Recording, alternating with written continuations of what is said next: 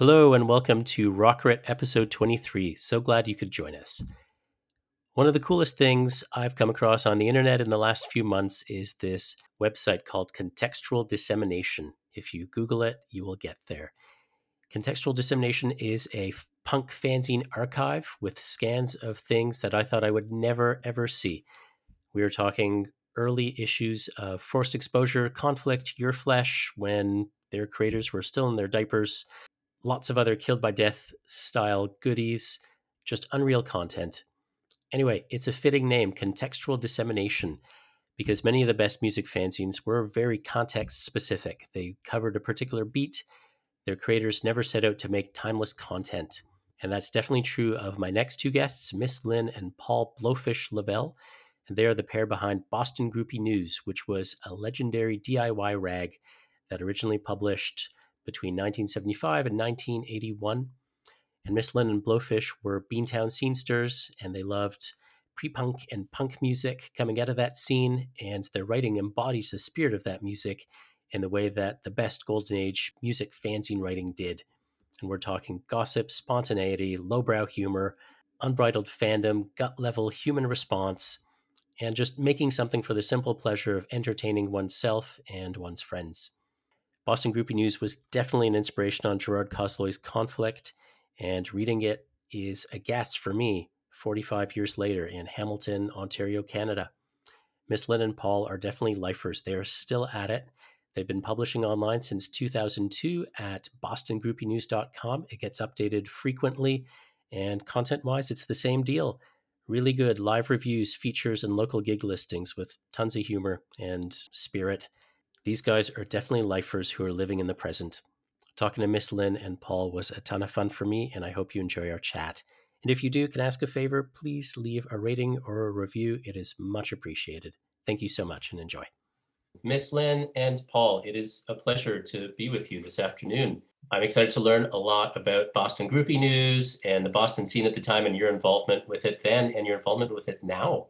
Miss Lynn, it might be great to start with you. When did you become involved in the Boston music scene in the 70s?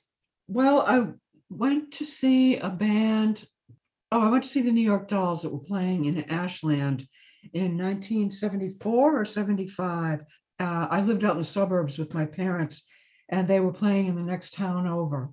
And the the warm up band was a local band called Ready Teddy, and I was besides the fact that I was absolutely bowled over by the New York Dolls, I was also really impressed by this band, Ready Teddy. So my friend and I started talking to them, and it was sort of like the whole groupie thing just took hold. And we were saying, Oh, can we come and visit you at your house in Boston? And they said, Sure. So we started going to hang out with them. And then, of course, seeing their seeing them play at the Rat and places like that. So this would be 74, 75. And then uh, I met Willie Loco Alexander while I was at Ready Teddy's house and I started to go see him. And then that just snowballed into getting completely involved in all the different bands that were playing, particularly at the Rat. Then I met this woman, Helene Sod, who said, Well, I have an apartment in Harvard Square and if you want to share it with me, you can. So I moved into Harvard Square, Cambridge, and was able to go to gigs every single night. And that was pretty much how it all started for me. And was the word punk being thrown around at that time? Is that a word that you would hear, or it was a bit too soon for that? No, yeah, no, definitely not. It was too early for that. I don't know. You know, Ready Teddy was more sort of rock, glam influenced, but they were also different. Like they weren't garage, but how would you describe them? Well, let me just say this is a real big point about what's punk and what's not punk and when it came in. Ready Teddy was out there in 74. Of course, no one's calling them punk in 1974. In groups like the Real Kids, Fox Pass, Third Rail, in Willie Loco, they were all playing and in Boston, and there was a scene before the word punk was being used. During this period, around 75, just a little bit later, the word punk started to crop up. And we saw it in this James Isaacs, who wrote for the Boston Phoenix. He started using the, he started using the punk because he heard it in other places because of in New York and stuff. But it was in the middle of the scene. The scene was up and going, and the word punk sort of came along in the middle of it. That's what I would say. Yeah, and so at that early, um, in those early years, like seventy-five, there wasn't really any punk, but I would say it- by 76, 77, 78, it was starting to change to be more punk-like. Well, okay, punk being the way the Ramones sound, that was the difference. People in Boston didn't sound like punk until after the Ramones. And the, the second wave of Boston groups, we call them the second wave, but they would be Unnatural Acts and La Peste. They sounded punk. Yeah, Before that, groups like the Real Kids, they sounded like the Inv- English Invasion. Willie Loco was, you know, sounded like a little bluesy rock. They all sounded, uh, the Ready Teddy sounded like the Who. It wasn't until that second wave that specifically there was a punk sound in Boston. Was there a sense that these bands were even the the pre-punk bands like Ready Teddy and Real Kids? Was there still a sense that these were somehow alternative to what was happening on you know what you would hear on the radio? Was there still a sense that this was like slightly outsider weird music? absolutely. Yeah, absolutely. And to be clear, they were labeled punk after punk came in. Uh, no, We were listening to, or we were, the only thing you could hear on the radio was Olivia Newton-John, like things like that.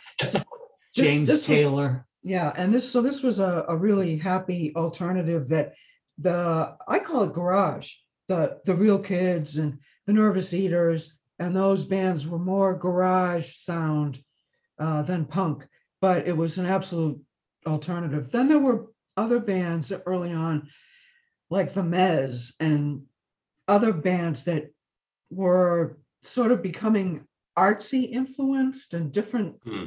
you know, influences, not garage, but not punk, but getting sort of more and more alternative as we went along. Yeah, and I would add here that one of the distinguishing characteristics is before the real kids and Ready Teddy and Third Rail and Fox Pass, the original Boston wave of uh, punk groups, you would go to a club, you would see a cover group. There was no original rock per se. And the difference was they were playing garage rock and it was original. And that was a distinguishing characteristic. Yes. Was it a risky thing to be involved in this kind of music in this scene? Was it was there an element of danger even in the mid 70s? Oh, Yes, yeah, absolutely. we were, and Linda, oh my God, I always tell this story. In Boston, you would have to worry about jocks and disco people beating up the punks. That's what always was happening. Uh, the center of punk in Boston was the Rat, and also Fenway Park is in the middle of right next to the Rat. So when Fenway Park would get out and all these jocks and sports fans would come out, they would love to beat up the punks. A lot of punks got beat up during that period. Yeah, and there was a disco across the street in Kenmore Square, across the street from the Rat. Um, I can't remember the name of it, but there was a disco there. So, Lucifer's, Katie's. yeah, so we had all the sort of anti, of these people that were into sports and disco and every sort of run of the mill, middle of the road thing. And then we were in the middle of that and they didn't like it. And they felt, I guess, threatened or something. So we would get things thrown at us. We would, people would drive by and scream insults at us. And there have been actual stories where people were beaten up, absolutely no reason. of uh, David Minehan of the Neighborhoods of Vida. I got to tell you a story, which I always say. Uh, Linda used to have a friend who did a few of the groupie new, early groupie nooses with her, uh, Pam Green, and they would go out clubs all the time. So I had a car, and I would I'm driving Linda to the club. So we're in Kenmore Square, going to the Rat. We're going across the street. I'm walking with Linda and Pam Green, and of course the usual. Linda's dressed in a jean jacket, black tights, usually, right? And looking punk for the for 1976, you know. Yeah. And so the car goes by, the inevitable happens. Hey, you effing whores, you you this, this, you that. And so of course I'm thinking, let me get across the street into the club and get away from this. Linda goes, Hey, you small dick piece of shit. You don't tell me. I'm going to tell you. And she starts walking towards them. It's like, please don't let this be happening. But they took off. But that's what you would get if you were walking down the street and you look like a punk in 76. And I actually have a story where uh, this was later. This was probably 78 and uh, 79. And I had my roommate was Jimmy Dufour, uh, who had a radio studio in uh, Kenmore Square called Radio Beat. I mean, a recording studio in Kenmore Square called Radio Beat. And I was home and I was sleeping, and he came home and he had he was with Johnny Angel, and Johnny Angel came into my room, opened the door and in my room, and he had like a black eye or something. And I said, What the what happened?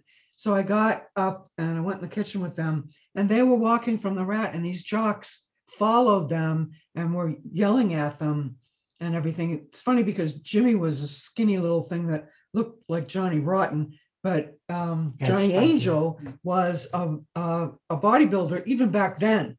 Uh, but Jimmy carried a baseball bat in his truck. So they followed Jimmy and Johnny to the truck, screaming and yelling at them, taunting them. And then Jimmy took out the baseball bat and went at them, and they had a fight. But then the guys ran away and they got in their truck and came home and told me about it. But that's what would happen all the time.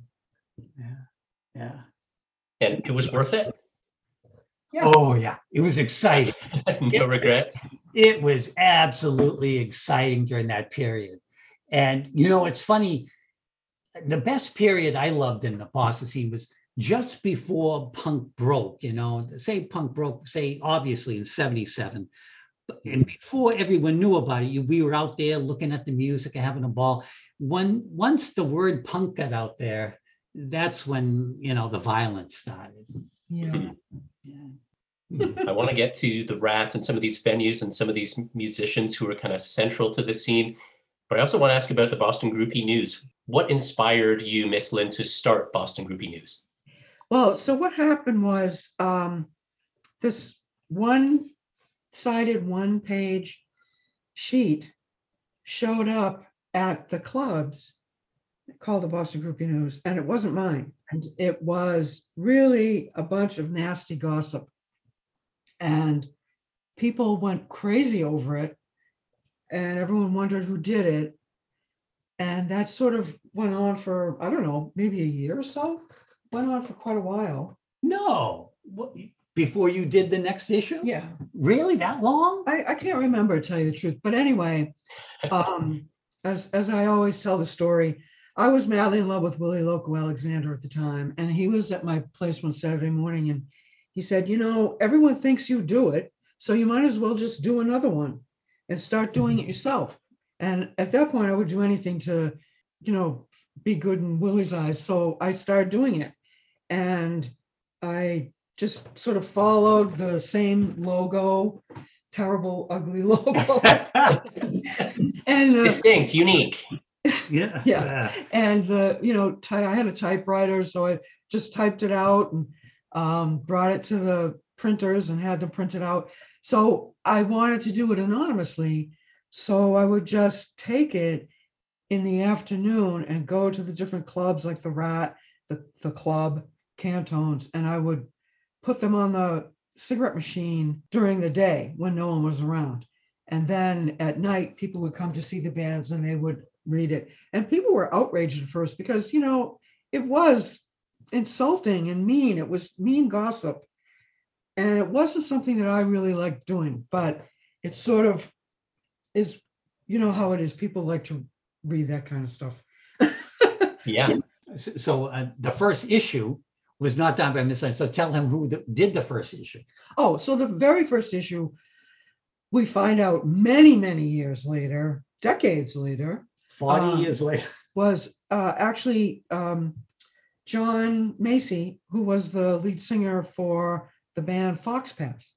Oh, And wow. he had put it out somehow with his girlfriend as a joke. But people just, when it came out, everyone was dying to know who did it. and you know who was going to be in the next one and what was going to be said about them. So I, you know, was out there all the time. I was out every night watching all the bands. I knew all the gossip. I knew all the news. So I certainly had plenty of stuff to write about. And I wrote more about things like who was putting out a record, who was in the studio, anything like that that I knew, as well as the nasty gossip. Um, and uh, so that's how it started. And I have to add, in the first issue, Jon Macey wrote horrible things about himself. So no, he's because he didn't want anyone to think that he did it. So he, Yeah. you know, Jon Macey's a big, you know, ego, fat-headed, egotistical piece of crap. And you know, no one didn't think it was him either. So he got away with it. I love it. And all for all those years, he didn't say anything about like, "Hey, I started this. How come you're picking it up and doing it?" It was just years later you guys found out. I Yeah. love it. He never, he never let it out. It was literally 40 years later. We interviewed him. It's in the BGN online where we interviewed him finally again, and he admit came out with the story. Yeah. Wow. You guys mentioned Boston Phoenix a little bit ago. Were there any other publications covering this kind of music locally? Locally, no. no, there yeah, I think nothing. we got all that uh, or any information from the Phoenix, basically. Now there was Boston After Dark that turned into the Phoenix for a while. There would, I'm not good on the timing of this. There was the Boston Phoenix and the Boston After Dark, and they combined right along at that period. So there might have been two papers there for uh, six months or something, but basically it's the Phoenix And all those years. the and it was James Isaac's column that was covering the Yeah. local music. The the entire paper was all covering all kinds of music and you know movies and theater and everything. Uh, but Mhm. Jimmy Isaac's column uh, focused on the local garage alternative punk music scene. And that's a point to be had. There was the one of the reasons of the groupie news sort of get up and going. There was zero other alternatives with nothing, no one, no other publication that was dealing with the punk scene. So this was a vital resource for the community. This was love it or hate it, like you needed to pick up Boston Groupie News to find out what was happening. Yeah, and people were rabid about it. They wanted to be in it. Any group wanted to be in the groupie news. It was like a thing. We had a, not had power, but influence. It was like people had groups, and the idea was to get in the groupie news. And that we, I know that there's one issue, early issue, where we published a photograph of a band on stage and people in the audience, and the people in the audience are reading the Boston Groupie News. Yeah, yeah, cool. Yeah. And Paul, you got involved in kind of a funny way with the magazine. You started, you did this parody of Boston Groupie News called No Good Groupie News. Yeah, yeah. Well, he did one issue and he sent it to me. And yeah, it was a, pa- But What were you hoping to accomplish by by putting that out and sending it? Were you hoping that like was that like your CV to Miss Lynn to say, "Hey, I want to get involved with BGN"? You know, absolutely not. And that good question though. And you would think so. I was my story was that gets into my story, which was I was on the scene and I was doing comedy bits for radio shows. At and during the early days, there was the Boston Phoenix. There was one radio show that was Oedipus on WTBS, which is now MBR, which is the MIT radio station he had a show, I think it was Sundays originally, for two or three hours, and he played the very few records that were out. There was Ready Teddy, maybe a single. There was The Boys, maybe the Mark Thor. uh, there was a Fox Pass single. There was only a handful of singles, but somehow he added Cheap Trick and other groups, and he got a show. And I would everybody was listening on the scene. So, anyways, I decided it's punk. I have to get in on this. So I started doing comedy tapes and he started playing them. So I sort of thought of myself as like, you know, I'm on the scene, I'm the comedian on the scene. So I just took the groupie news as a target. I thought, here it is. People are looking at groupie news. Okay. I'm going to do my version. I'm going to do a parody of it. and, and that was my only idea was that was my job as the local sort of punk comedian to take this target and you know put something out what happened was I sent it to her, and then a month later, she sent the next issue of the Groupie News, and some of what I wrote in that no good Groupie News was in the official Groupie News. Huh. And I thought, what the what the this? Well, so I got it in the mail, and I have to say, I thought it was absolutely brilliant. And so one of the things we were just talking about was when I did start doing the, the groupie news, I wanted to take advantage of the fact that I had this medium to communicate to other people. And I wanted it to be something other than just a stupid gossip rag. And hmm. so, you know, I started covering who was in the studio, what record was coming out, a little bit in there. And then when Paul sent me the no good groupie news, I just I thought it was brilliant. And so I sent him a letter and I said, Do you want to work with me?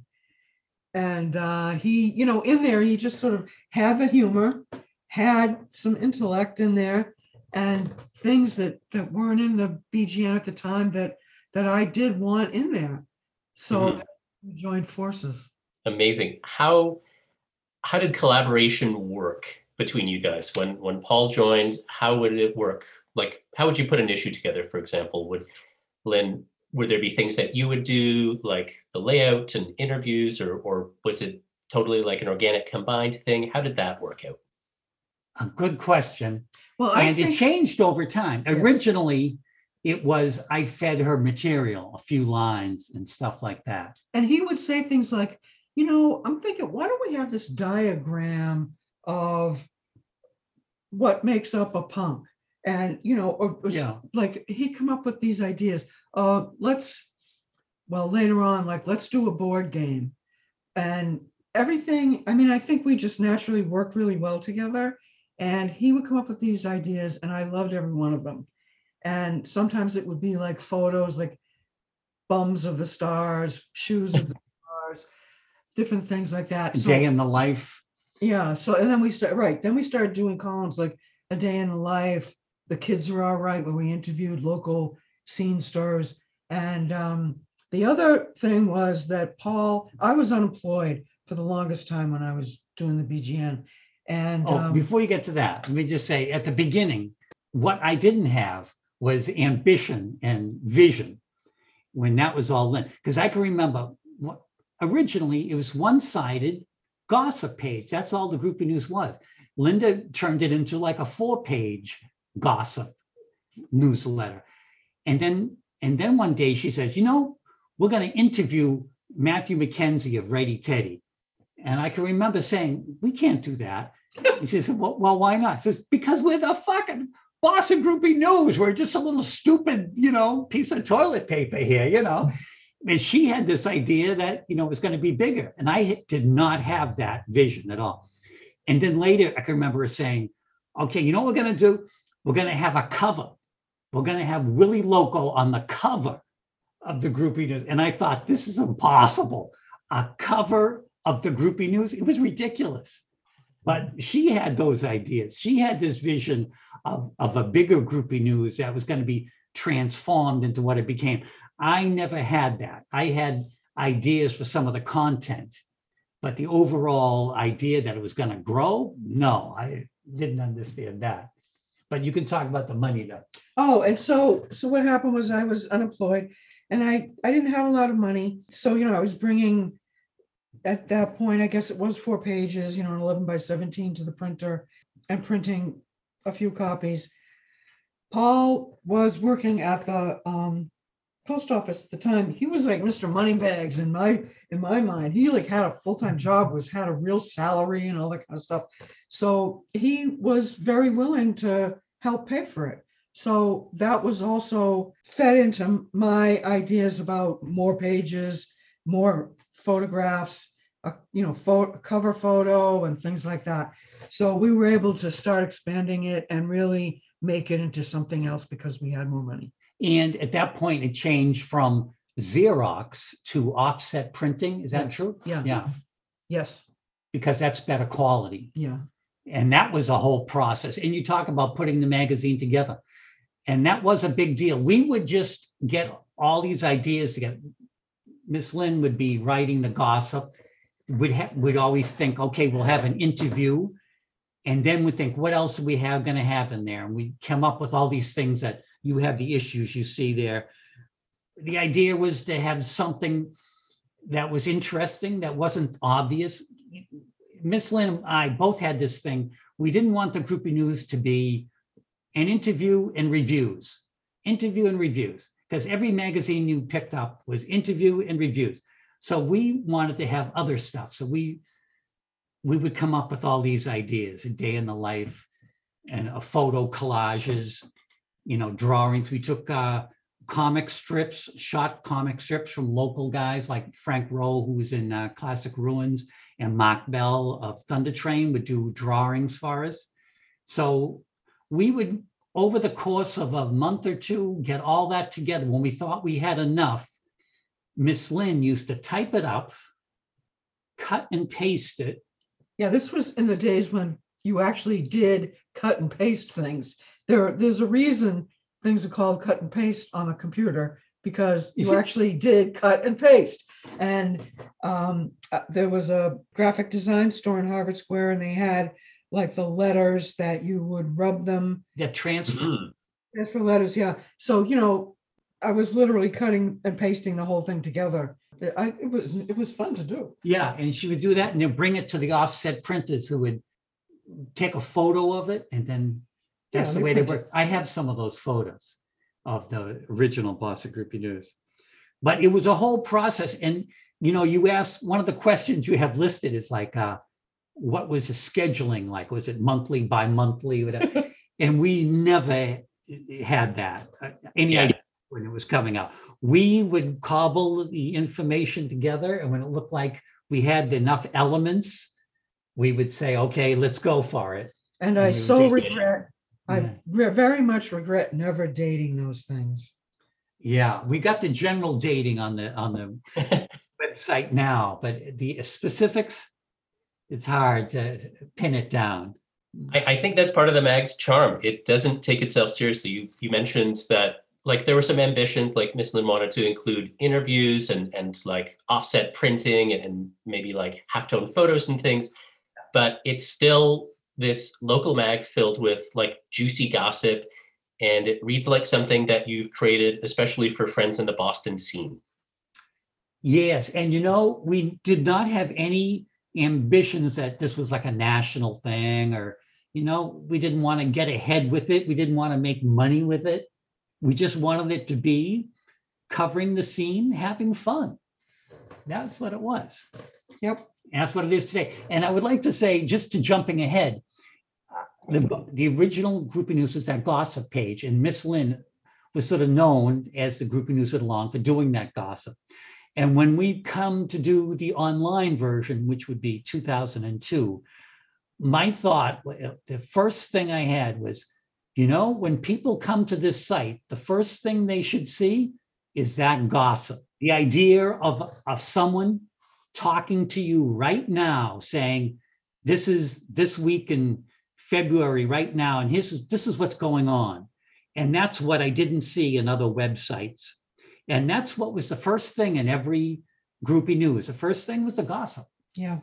and it's so it seems so like counterintuitive where a lot of a lot of fanzine level things wanted to graduate to become like national level international level sort of magazines and have something to appeal to a broad audience. But what you did was like still quite counterintuitive. Like you're making something that is not for everyone. You're like no people outside the boston scene are not going to get some of these references. This is very much about inside jokes. This is like a labor of love for people in boston. We're not really interested in growing it into something big and generic that somebody across the planet can really understand. Yes. And You know, absolutely true. Yeah. yeah, in the, in the later years, when, you know, I say later, I mean, maybe 80, 81, 82, 83, there were other magazines out there, Boston Rock and whatever, and they did have a broader coverage. And that's not even what we wanted to do. We had a specific scene we were trying to cover in Boston. And we were talking earlier too that our website right now, bostongroupienews.com, our focus is local punk. Mhm. We're not pretending. I mean, if you want to know about Boston punk, you come to us. If you want to know about anything else, uh, don't come to us. Yeah, and that niche thing is so like with this podcast, for example, it's it's just a very niche topic. I know that there's like a limited audience for it, and you know, well-meaning family members will say, "Why don't you have like this on the show?" And and I know some musicians maybe like friends will offer like ideas. I'll say, "No, this is this is very niche. Like this is not for everyone." But I hope to find the people who are like interested in this. I like the idea that not covering all kinds of things and being so broad. Yeah, absolutely. There's a lot of people out there covering things. It's it's sort of neat to be uh, in one specific place. And we, you know, are two people. These other magazines, Boston Rock came out, and uh, there was like there's 30 people on that masthead. You know, Yeah. other magazines, there's a lot of people, there's a lot of talent, there's a lot of money, and we're only two people. So we really don't have that. Well, don't have a choice. We got to really, you know, keep it limited. you guys mentioned some of the features like you would do like take pictures of like the bums of scenesters and the shoes of like scenesters and do like a day in the life of it seemed to be as much about like the bands but also as much about the people in the scene as the musicians is that fair Definitely. Absolutely. And that's why we had that column, The uh, kids are the all right. kids are all right. Because it was, we do, we would go out, the scene was, especially at the beginning, you'd go out and the most obvious thing after a month or two is, you know, I keep seeing the same people here. Whereas in real life, before this, you'd go to clubs, you would just, you would be different people every week. But during these punk shows, it was the same people. So the people you became interested, you knew the people. So that was definitely the thing. So we would see these people that were nothing but, you know, fans. We thought, let's put them sort of in front of the camera. Yeah, because you know the scene is made up not just of musicians, and so a lot of like ourselves. Uh, you know, I Mhm. don't play an instrument, um, so my contribution is to was to write the BGN, and there are other people out there that just love the music and were there all the time. They were paying a cover fee. They were helping to support the bands, and they were important to the scene as well. And you know, the other thing with that point is it was about the the people on the scene, but also the people in the bands. The idea of a day in the life, and uh, I, later we did lifestyles of the poor and unknown, and we would pick one of the uh, people in the bands, and we would do a photo collage. So the idea there was to play with, you know, the, the person because we just we saw this person in the group all the time. Well, we're going to have fun with this person. So Yeah. that's part of it. It's neat to see like musicians you admire and just sort of bring them down to earth be like oh i wonder what they eat for breakfast like that kind of level stuff right like what cereal do they enjoy it just kind of humanizes people You don't remember the um, Punk magazine with uh, Holmstrom, you know, in New York. They did. oh the, yeah They did the photo collages with you know Blondie and uh, the Ramones and stuff, and I took inspiration from that. Yeah, and I I've been enjoying the issues that you sent me, like very kindly shared with me. And there's there's that kind of the word that comes to mind is fun.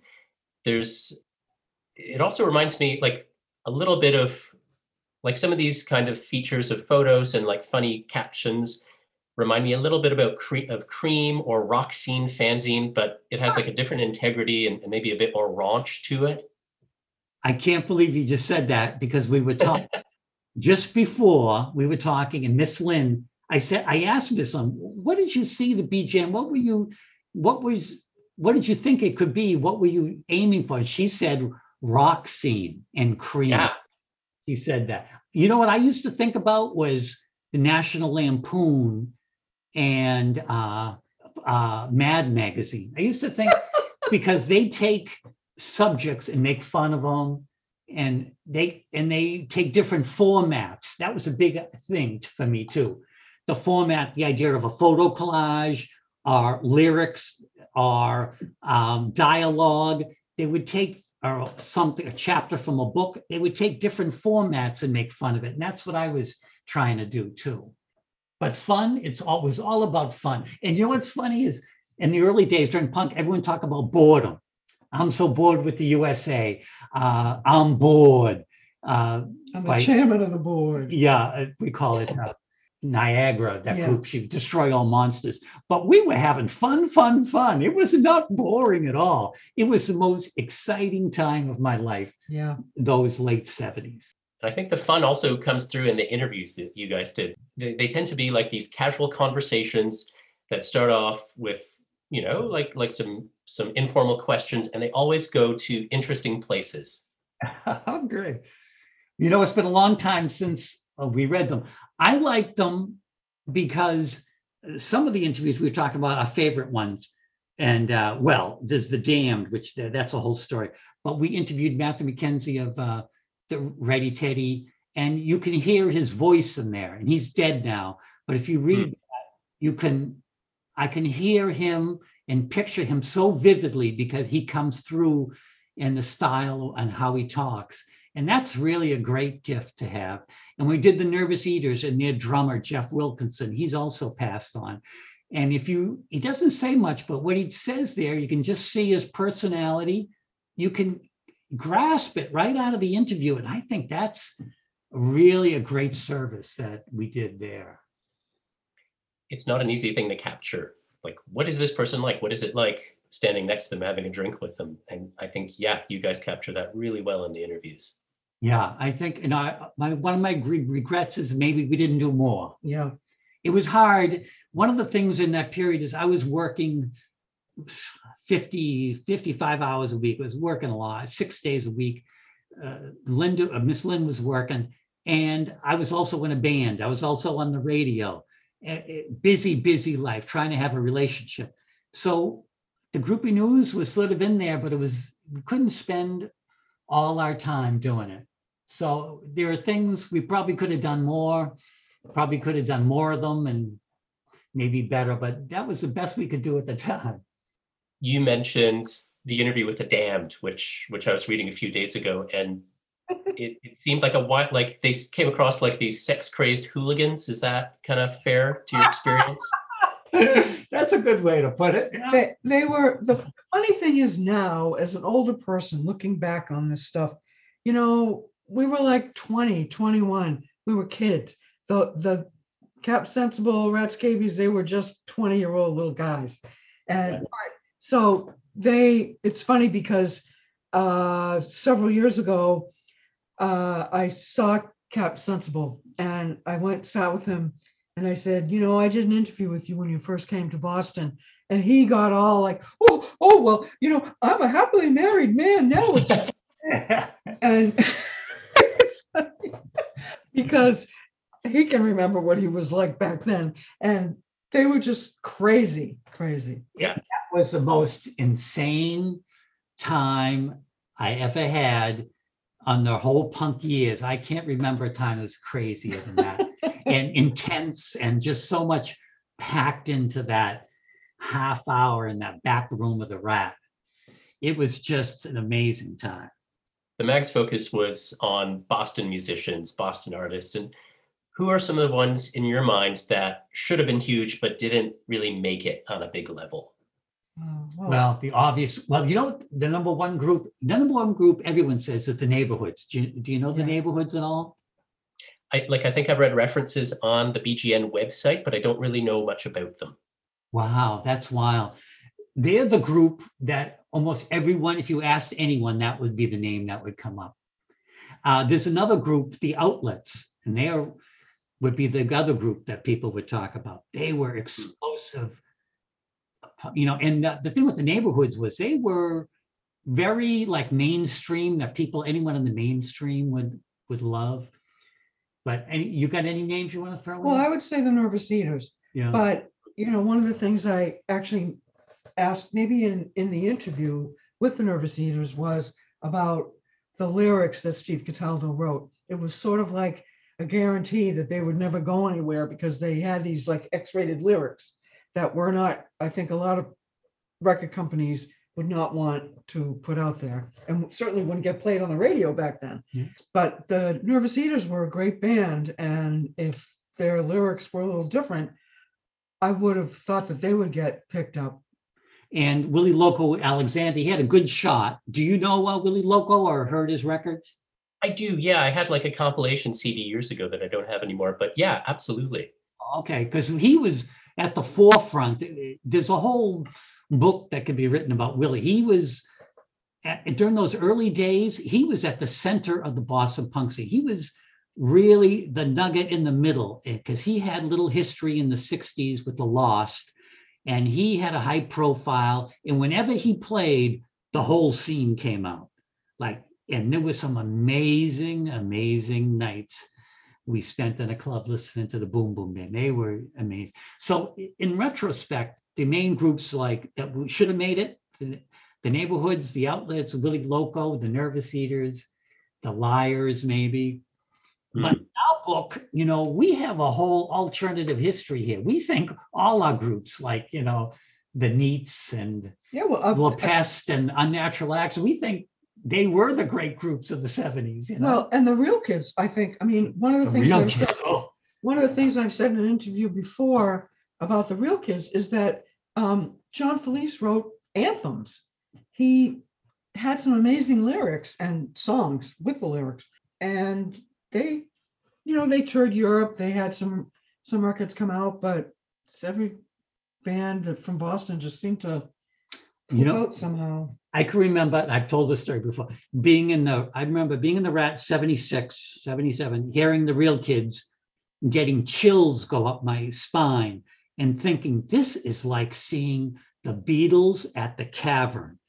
This is the greatest group there ever could be and i am in this club and there's only a hundred people here whatever it is or less than that. Yeah just 100 yeah. if you're lucky. Yeah probably 50 and no one, they're not knocking down the door to see this group. This is the greatest group ever.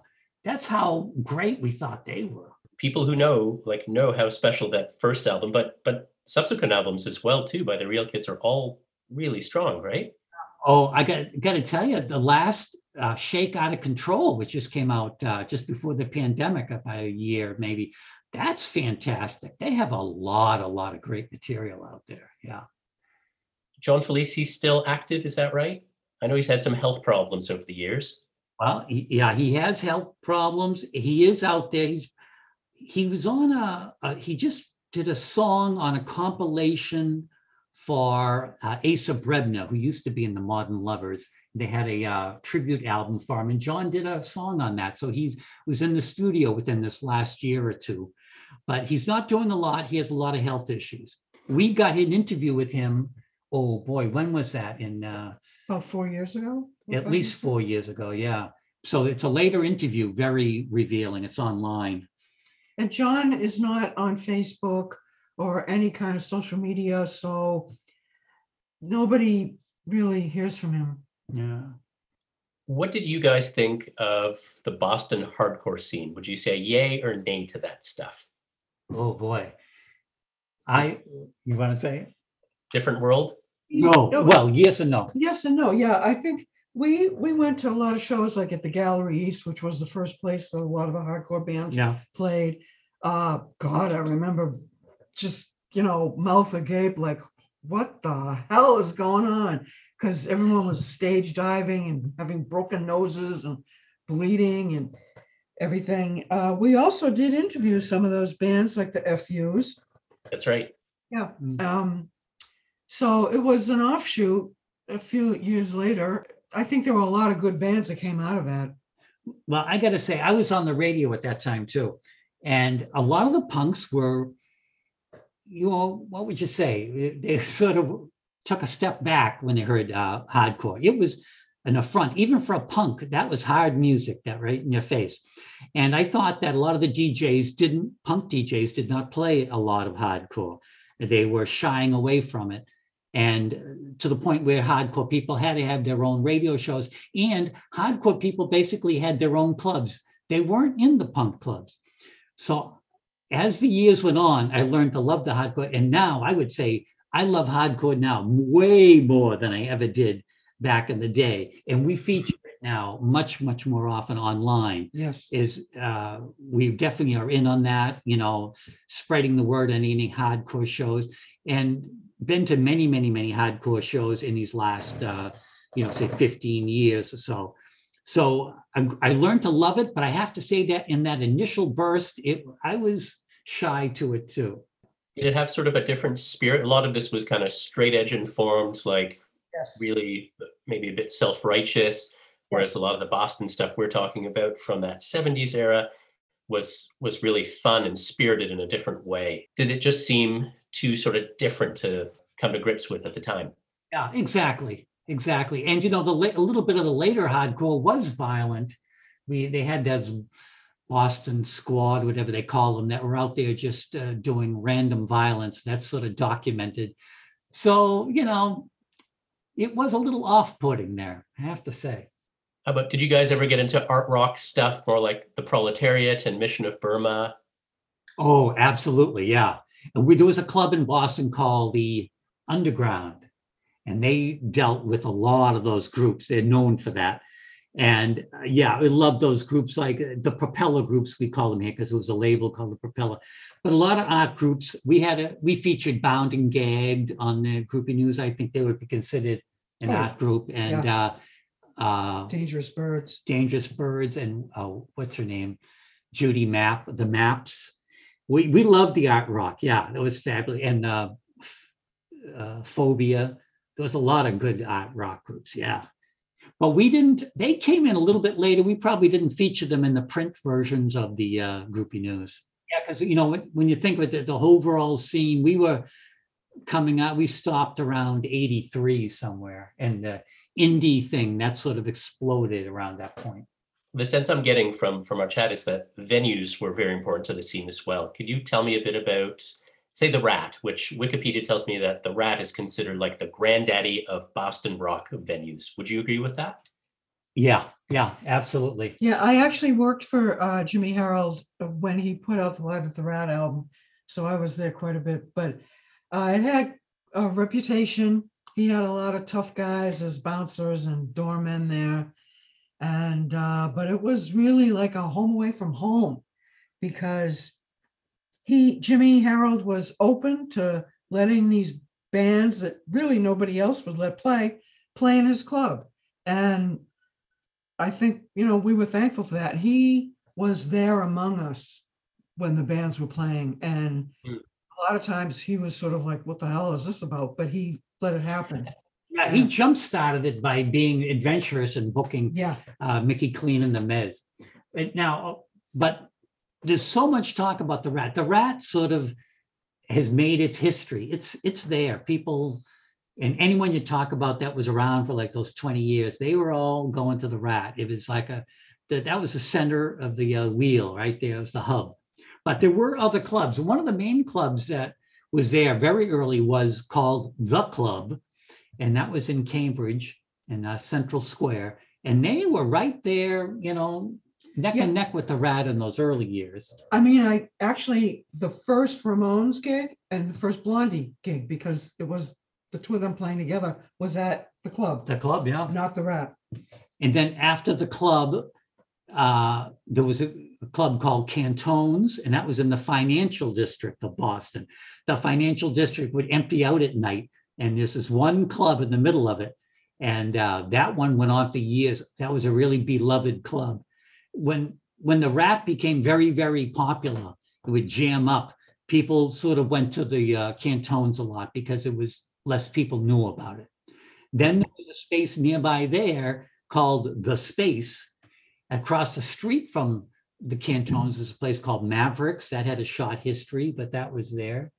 The place I called the Underground, that was in a different section of town. I'm trying to think of different clubs. There was uh, Streets, which was in Oh, Allston. streets, yeah. And there was, what was the place that was right there on the corner in, in Kenmore Square? Down, Oh, yeah, Storyville. yeah, Yeah, Kenmore Square had Storyville and the Rat there at one point. And I would just like to say that on our site, bostongroupienews.com, I have a page that just lists all the Boston clubs. A lot of the locals actually look at it to try to remind themselves of all the clubs that have come and gone and stuff like that. Are any of these clubs still around? Uh, oh, uh, as you say, Like from back in the day, like Cantones, the Space, the Club, the Underground. Are any of them still active? No, but that reminds, none of the ones we mentioned are there. The rat's gone. but that reminds me, there is one club that was around very, very early and it's still there. And it's a club that most people wouldn't mention, and that is the Paradise. That's true. The Paradise was there, right? I'm not sure how soon after the rat it was there, but it, was there. Matter of fact, it- under a different name, it was called Dummies. Third Rail had a uh, show there, and they were pretty early and definitely in 77. They were there in 77, maybe 76. So I have to look that up, but they are still going. That club has been there for 40 years. Yeah. Yeah, and but they're not a a, a local club. I wouldn't consider that like a. It's, it's more like a, uh medium-sized club with a you know a raised stage, and it takes I don't know how many people, a thousand. I don't know what it is, and they sell tickets. You know, you go to Ticket Hub or something to get it. It's not like uh, some guy who owns a bar and has groups. It's a li- it's a step up, but they've been around for a long time. Do you guys think some of the new venues that have come up since then, do they have the same sort of personality and, and sort of importance as the old ones? Are they are they are some of these still places that are more than just like a music venue, a place to I think the kind mid, promote musical culture and the- I- I oh, think the, absolutely, yeah. the midway is the one that comes to mind first. And also never gets mentioned by the press, which I don't understand, but uh, the midway is a small club. They have great music there and it's it's in a it's in a neighborhood in Jamaica Plain. There's nothing else around there really. Yeah. It's not that easy to get to either by public transportation, really. But they have, it has a great feel to it. It definitely is a place that could feel like home, the way the rat did, I think. Well, Hmm. I think a lot of the clubs have personalities. I don't think they're deficient in that way at all. Like the current clubs, I think are equal to the old clubs. Uh, Great Scott, which closed just before the pandemic, is going to reopen a different spot. They had a great feel to that club. O'Brien's, yeah. O'Brien's is a small, small club. If there's 50 people in O'Brien's, you feel like you're jammed, you know, cheek to jowl. And they have a great uh, management, makes you feel friendly all the time. Like, like you said, the Midway, the Middle East is the main club in Cambridge, which has the most show. They have like five rooms, three of them say very small. Uh, uh, yes, I say two very small and three medium size. One one of those is actually very big, and they have things. It's like a whole city there. So that's wonderful in its way. They've kept that going for a lot of years.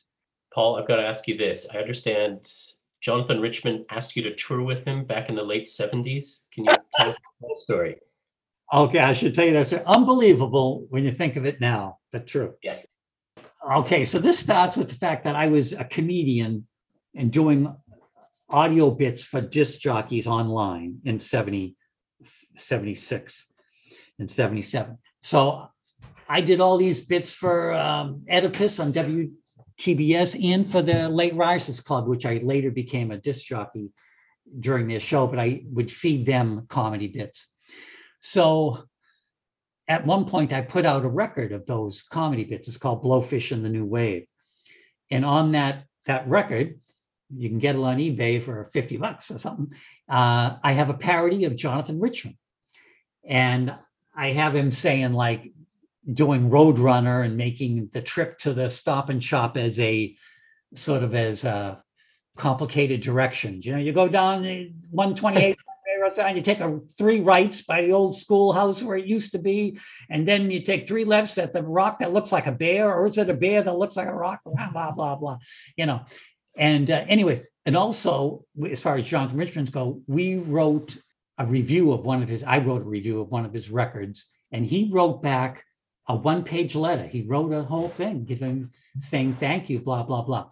So anyway, so he knew about me. He knew about that record definitely, and he he knew two people I knew. He knew uh, uh, Fred Pinot, who was in the Atlantics, used to be in the Atlantics, and he knew Denise Donahue, who used to do photos for the Boston Groupie News, and she was married to Frank Rowe of Classic Ruins. They both knew Jonathan, and Jonathan talked to them about me he, to find out blah blah blah.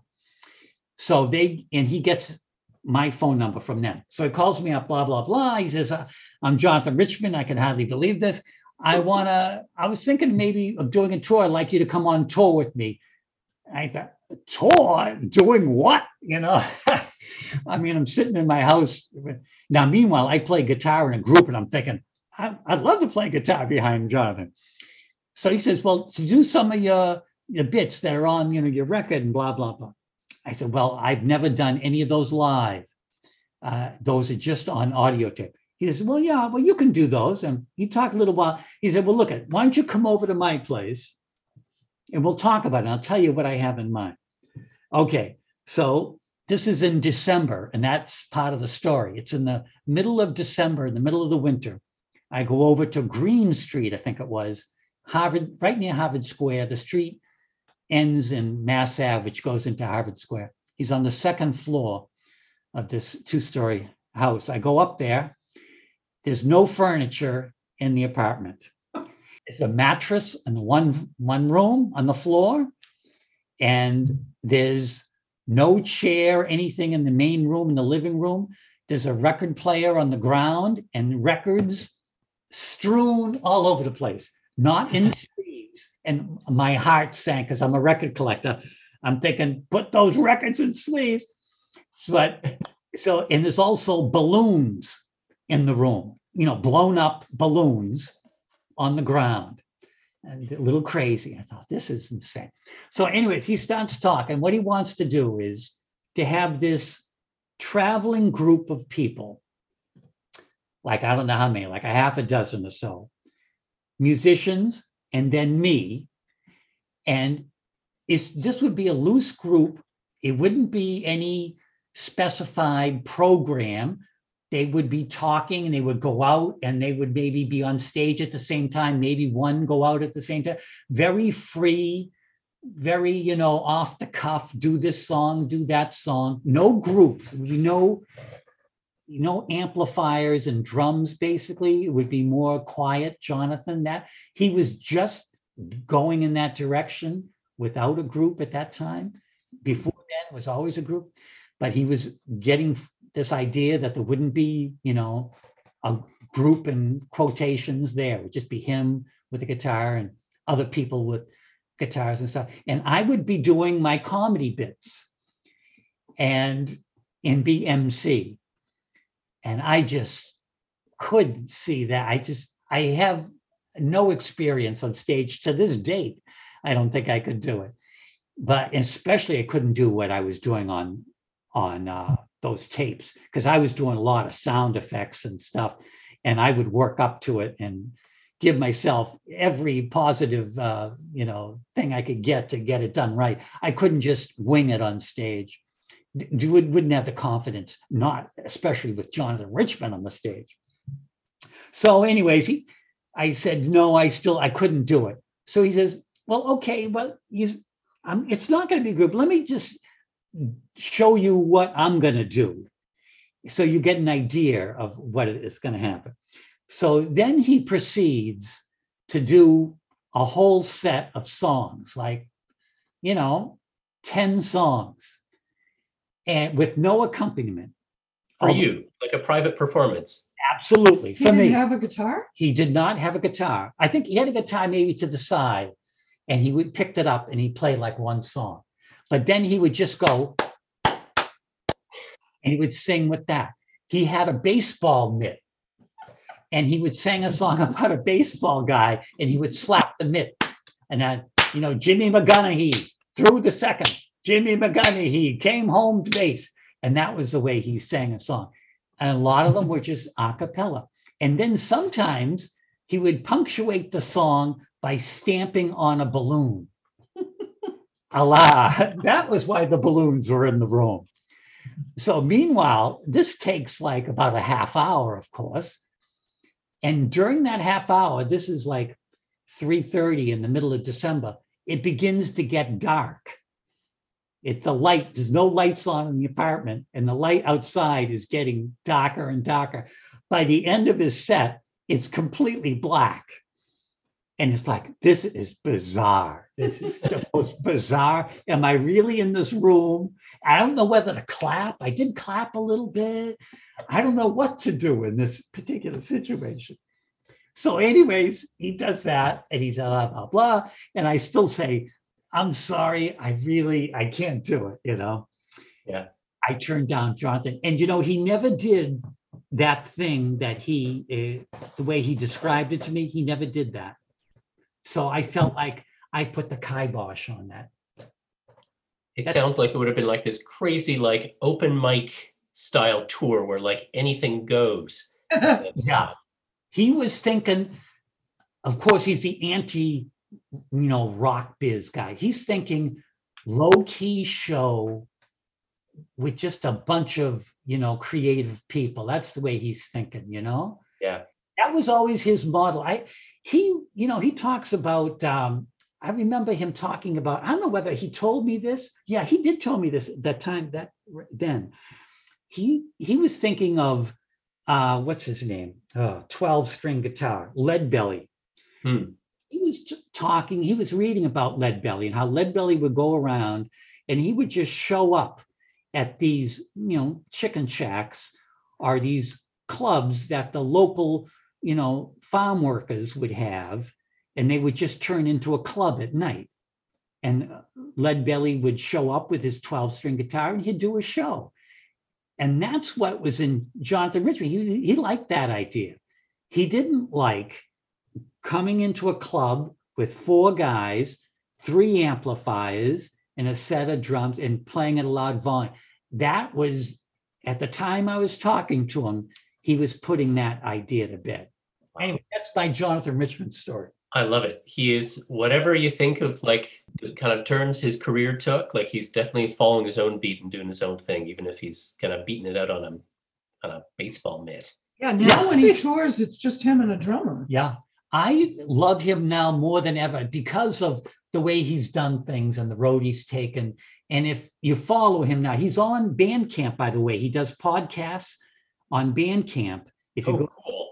yeah, just go, uh, Google him in Bandcamp, you'll get to his page, and it's wonderful stuff. And he just put out an album, and he had an album about a year ago, and he, it's really, I don't know. I just think he's doing the. No one else can do it.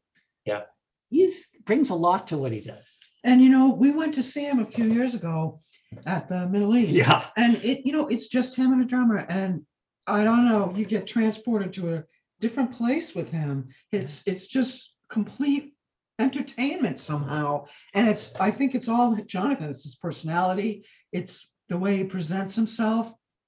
The kinds of things he does, like singing in different languages, different styles of music. Um, Yeah. he's just he's of a kind. something. He's just this guileless kind of inspired presence. And, and yeah, he does his own thing and he invites you along. He's like, you, you know, hopefully you enjoy what I do. If not, that's cool too. Yeah, he has a song on his, you know, he's always people think of him as a a wonderful cherry and everything like that. But he has a song in its latest album. It's it's all about horrible things that happen. And he just lists all these hor- everything is horrible. This is horrible. He said, you know, it's not getting me down. I'm it's anything get anyone says it's not getting that. And he has like this positive, it's like no one else would write a song like that. Yeah. I'm glad he's got a dark side and some humor there as well too. That's awesome. Why did you guys stop publishing Boston Groupie News, the print version of it? Yeah, we talked about this earlier to refresh ourselves on it. Well, uh, mainly, I think it was because at that time in the early 80s, I was working full time and going to art school at night. It just became too much. I couldn't handle doing all of that.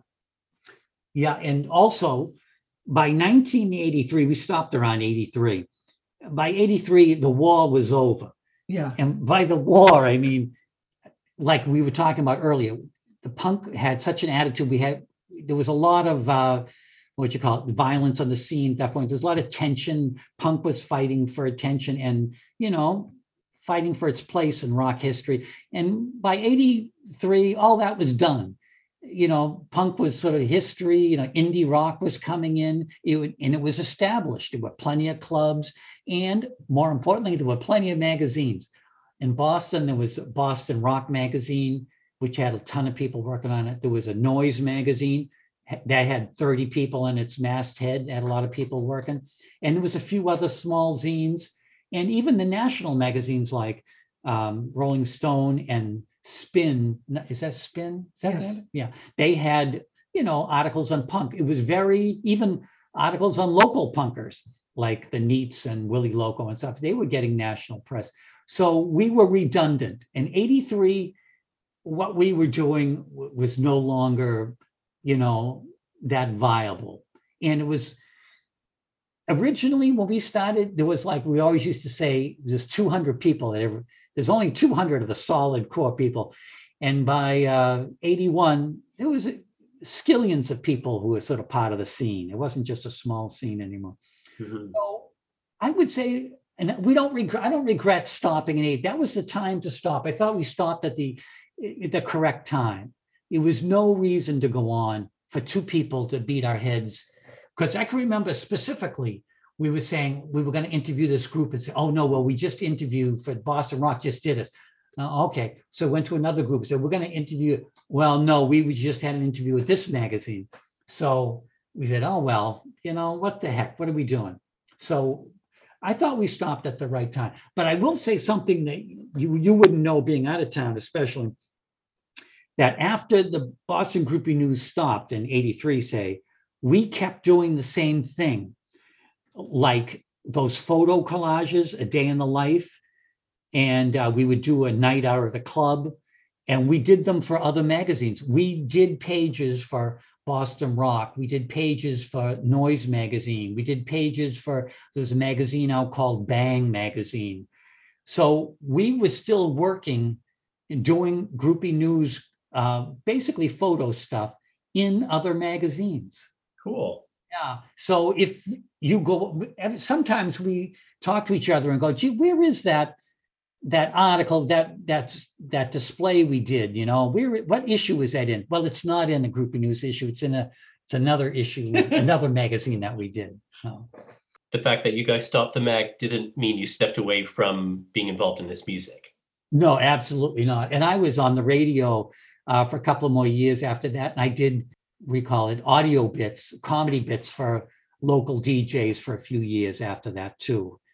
So things kept going.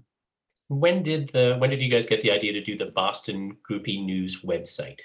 And the year 2000, I got a computer. So before that, you know, there was no way anything was going to happen. So in those two years between 2000 2000, I looked around and I saw what was out there. And what was out there was about three or four sites that dealt with the Boston scene. Uh, and I won't go through them, but they were what I would call static sites.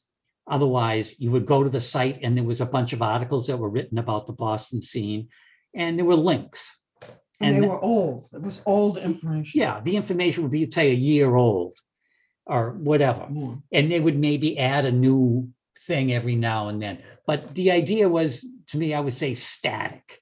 So I, I could see then that there was nothing like the groupie news. Where's the magazine that talks about the, the, you know, the gigs that happened last week? What about the records that are coming out this week? Who's talking about that? There was nothing out there. So I thought groupie news would be good for that. So between, I, I bought a book called uh, HTML, five, five minutes a day to learn HTML. Uh-huh. And I read that book. I gave it five minutes a day. And I actually learned a lot out of that book. I read it twice. And then I bought software. I never remember this. I bought software at a discount store for five dollars. How to build a web system. It was called Hot Dog. Oh, yeah. Yeah, Hot Dog. And the Groupie News is built on that five dollar web building, you know, software. That's why it looks so bad. Yeah. oh no.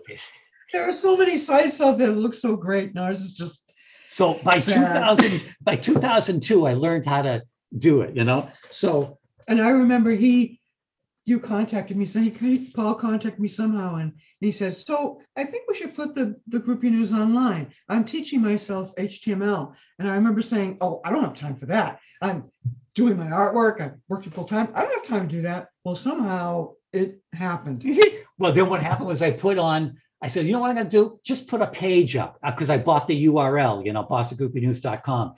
I put up the website, uh, just a page. Hey, we're the Boston Groupie News. Remember us? We're gonna come back soon. Well, we got a whole bunch of emails, of course. And that sort of prompted us going, oh my God, they're still out there. So we pushed ourselves to get online at And- that point. And just, we were just talking about this beforehand. I, I know I was pretty out of touch at the time with what was really going on. And uh, I uh, lived in the same uh, two-family uh, with Kenne Highland. I don't know if you know who Kenne Highland is. He was in the Gizmos. Yeah, yeah, absolutely. He came up in a in one of the interviews I did actually with uh, Oh, okay, yes. Howard Wuelfing, I think. Yeah, I was Yeah, married- both- yeah, it I did. was uh, married to Kenny um, in the 1978 to 88, I guess, for 10 years. And so Kenny bought a house in um, where we are now, and uh, he got married and they bought a house. And so I was their tenant in the first floor apartment. When BGN went up online, Kenny was playing out at a local club, and I was getting most of my information from him. I mean, I was like desperate to try to pull out any info from anybody that I could because I felt like I just had no clue what was going on anymore. And so if you look at the the BGN now, or actually actually just before the pandemic, a few years before the pandemic, and when our first online issues came out, there's such a difference because it's you know there's barely any info there on those early online issues. Yeah, one of the ideas was just to get the print information online, you know, those interviews with the damned and with the real kids and stuff. That was one of our primary things. But uh, we soon got involved. Things were happening like the real kid. One of the first things I think was happening was the real kids movie was coming, documentary was coming out, which actually you may not know about because it never got released. But there was a whole process where they were working on this uh, real kids movie. We were involved with the people and getting stories and doing things. And it was, it got us back into the swing of things. It's it's really funny because once we started, it was like all of a sudden the Nervous Eaters had a reunion gig. The all these different real kids had a reunion gig. Real kids had the movie, uh, and then people started doing documentaries about the scene, and all this stuff started happening again. Yeah, that's And- true. And, and a lot of the bands from early on were all starting to reform. I don't know if it's because people got married and and had kids, and then all that, you know, the kids grew up and now they could come back and do what they used to do. I don't know what it was because that didn't happen to me. But I think for a lot of that is what happened.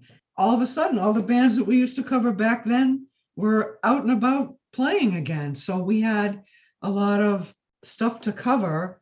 And then we started, especially Paul, started finding out about local younger bands. And there's so many great bands in Boston. Well, what, ballooned. you know, the groupie news is online has changed through the years. Uh, originally, like I said, we were just getting up to speed and putting in, uh, we spent a lot of time those first years posting older material, which is still there. And then we started expanding and doing reviews of things that were happening, you know, at- at- currently at the real time. And then at 10 years ago, I retired. And at that point, I started going out three nights a week. And the groupie news became live reviews. Every week I'd have, sometimes I'll look at some of these pages we have, because we archive all our old, uh, we, we, we change it once a week, that main page. We archive those pages. Some of those pages, I'd have like a dozen bands in a week that I'm reviewing, which means I'll have videotapes and, you know, I'll have uh, photos and reviews. It's a lot of stuff. So for 10 years, there's a pact with what's going on in the clubs. Then COVID hit. Yeah, well, I have to, I also want to add that we would go out to see bands, or I would go out to see bands, and I would come back and say, oh, you know, this guy's wearing tight pants, and they sounded really great, and oh, he had a great hairdo. And on the ride, if Paul and I went out together, while Paul was driving me home, he, we'd be talking about the bands, and he'd say all this stuff about the music. And some of it I remember and repeat when I wrote up the reviews. And then I finally said, you know what? you have to start writing the reviews about these bands because you know about music. You hear a thousand things that I don't hear. So I think that was one, a big change for the That was a Boston big- Review too. That's when that main voice, which used to be the gossip voice, changed from uh, Miss Lynn, and then it changed to me, Yeah, and we turned into like a little bit more of a serious, uh, you know, music review magazine. I hated that I didn't know the things that he knows. And that I was writing this, I felt like stupid reviews. And I've written a few. He's like, oh yeah, they're, lively. They're nice. They're, you know, that I feel like I was there, but they're not saying the stuff that he says because he knows music, because he's a musician Yeah. and he knows stuff I don't know. So he hears and can talk about things that I can't. And so that sometimes I think he feels like it's a burden that he has to do all that, but I think there's no other way to do it except to have him write that stuff. Yeah. When COVID began, I got to tell you this because having a website during COVID, we were basically a live music review site. Mhm. Overnight, that disappeared. Yeah. So I thought, you know, what I'm going to do here is I'm going to post something every week. Now, there's going to be no live gigs. So if nothing happens, I'm just going to post, nothing happens. The idea being, I will be a diary, it will be like an online diary of what happened during this period. And if nothing happened, well, then we'll be able to look back and we'll see that, that things were so bad. But that's not what happened. What happened was people immediately started live streaming.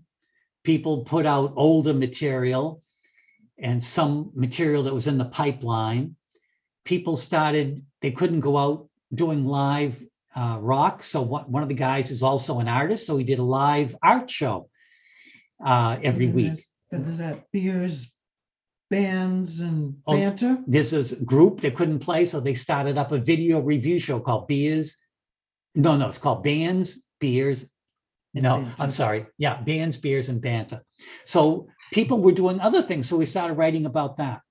And the most, the biggest surprise of my life is that we've filled up that groupie news page every time, all during this period. It almost is uh, awe-inspiring. And uh, at the beginning of COVID, we had about 25,000 logins a month. Wow. Yeah, now we have 29,000 logins a month. Almost 30. Almost, we're just a few hundred from 30,000 last month. So we actually grew during these last three years. Which is crazy. That's amazing. It's really encouraging to hear that it sounds like it's just as exciting for you guys to cover this music that's happening today as it was 30, 40 years ago. It is more fun in some ways. It's, you know, it's less, it's less, you know, it was in the back in the days, I would say it was more exciting because some of it was, you know, there was that violence, there's danger. Also, back in the day, there was something at stake. I was a disc jockey, and the other, everyone around me sort of wanted to be like a national disc jockey. They had ambitions. So there was a little bit of cutthroat going on there, even between the bands.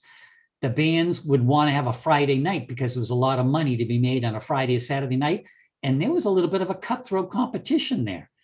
And that sort of attitude is gone now. Now nothing's at stake.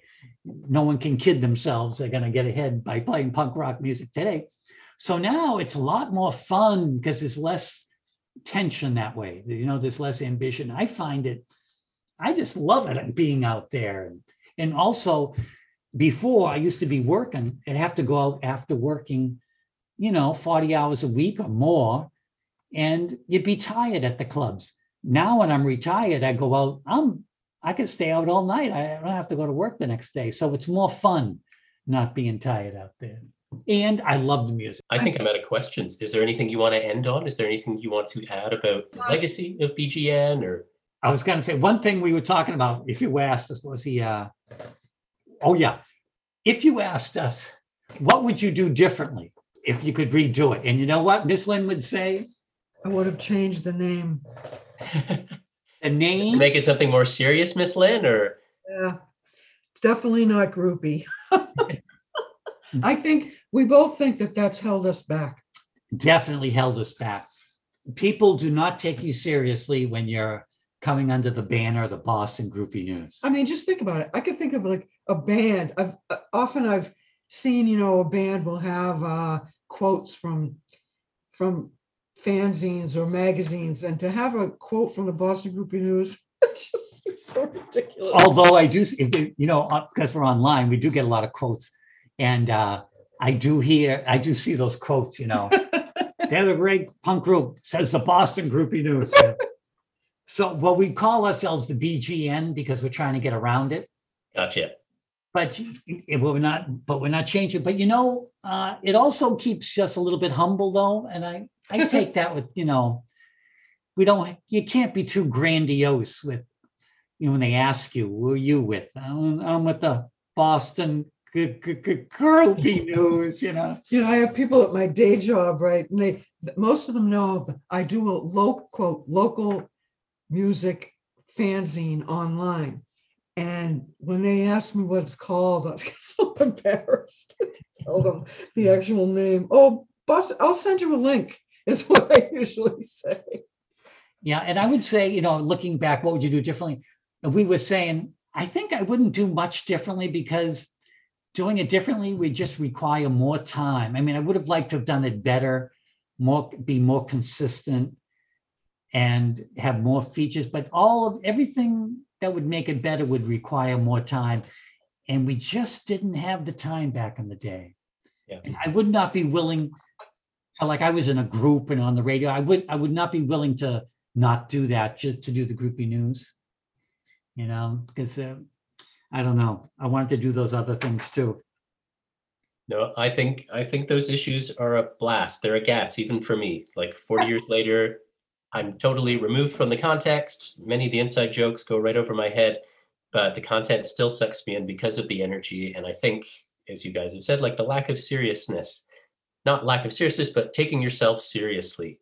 I I think it's great. It's I Thank you for saying that, because we don't get a lot of people with any perspective really giving us, uh, you I know, have a heard view that. of that. I have heard that a couple times. Yeah. Either someone like in a band has reread an issue and said, "Oh my God, it just brings me right back there," and you know, the they get that feeling that they had reading it back then. And I'm glad, not having ever thought of this and had no desire to be part of a fanzines, the whole idea of a fanzine, even as I began it, I didn't have this idea that, oh, I'm doing a fanzine. I, it, it just wasn't an issue on my, but in retrospect, I'm so glad I'm sort of part of the fanzine culture Yeah. that I'm, I'm part of that uh, because I, I didn't think of trying to be part of that. Yeah, it's not like we started saying, "Oh, these bands are great," and we're going to write just about these bands. It was more about the scene